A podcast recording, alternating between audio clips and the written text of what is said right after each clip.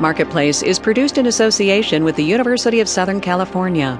The portfolio has proven to be riskier, more volatile, and less effective as an economic hedge than we thought. Yeah, I'll say. JP Morgan Chase CEO Jamie Dimon trying to explain a loss of $2 billion. We'll figure out what it means on the broadcast today from American Public Media. This is Marketplace.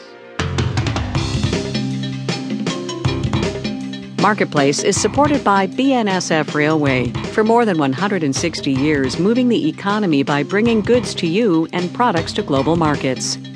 Sustainability coverage is supported in part by the Kendeda Fund, furthering values that contribute to a healthy planet. From the Frank Stanton Studios in Los Angeles, I'm Kai Ryssdal. It's Friday today, the 11th of May. Good as always to have you with us. You remember JP Morgan, right? Practically the last bank standing after the financial crisis. CEO Jamie Dimon, a vocal opponent of more banking regulations and restrictions. Yeah, that was a storyline until about 5 o'clock yesterday afternoon, Wall Street time, when, when Dimon said that the bank had lost $2 billion, maybe more, on some really, really bad bets. Details now and some analysis on our weekly wrap. Felix Salmon is here from Reuters, Cardiff Garcia from the blog FT Alphaville. Hey, guys. Hey, Kai. Hi, Kai. So, Felix, just to recap very, very briefly, these were bets on credit default swaps, which we know and love so well from the financial crisis. And it was not, as you might think, a rogue trader, right? This guy in London, the London whale, he's called, had the full faith and credit of JP Morgan behind him. And Jamie Dimon himself had yeah. come out and said that when people asked questions about what he was doing, he said it was a tempest in a teapot. Yeah. Well, but but really, Felix, I mean, uh, Cardiff, help me out here, right? Because nine and uh, two billion dollars, a lot of money. Basically and briefly, how did it happen?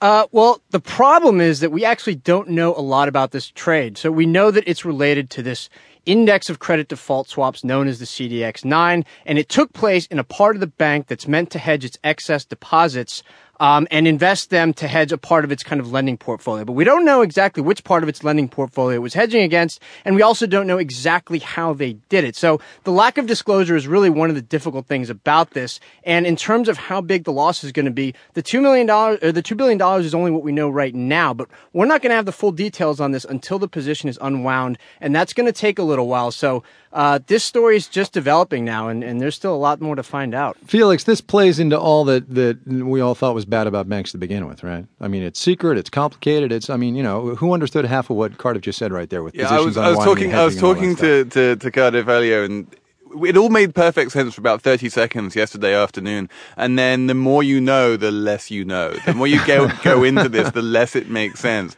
And this is actually true of a lot of banking, but especially of investment banking and especially of derivatives. The more you look at them, the less they make sense. All that anyone knows is, as Barney Frank blessedly pointed out today, that JP Morgan, all on its own, managed to lose five times as much money with one bad trade as Jamie Dimon was complaining about that, that financial regulation was going to cost JP right, Morgan. Right. Well, so let's go on that track then, uh, Cardiff, and, and, follow up with the congressional inquiry part of this. The SEC is looking at it. Uh, Carl Levin and, and Senator Corker said today they want to look at it. I mean, I mean, Jamie Dimon is going to be spending some time in front of a long green felt table, right? Yeah, and it's it's interesting that something he said in the conference call was that this plays into the hands of the pundits because another way he could have phrased that would have been, "Hey, I guess the pundits had a point."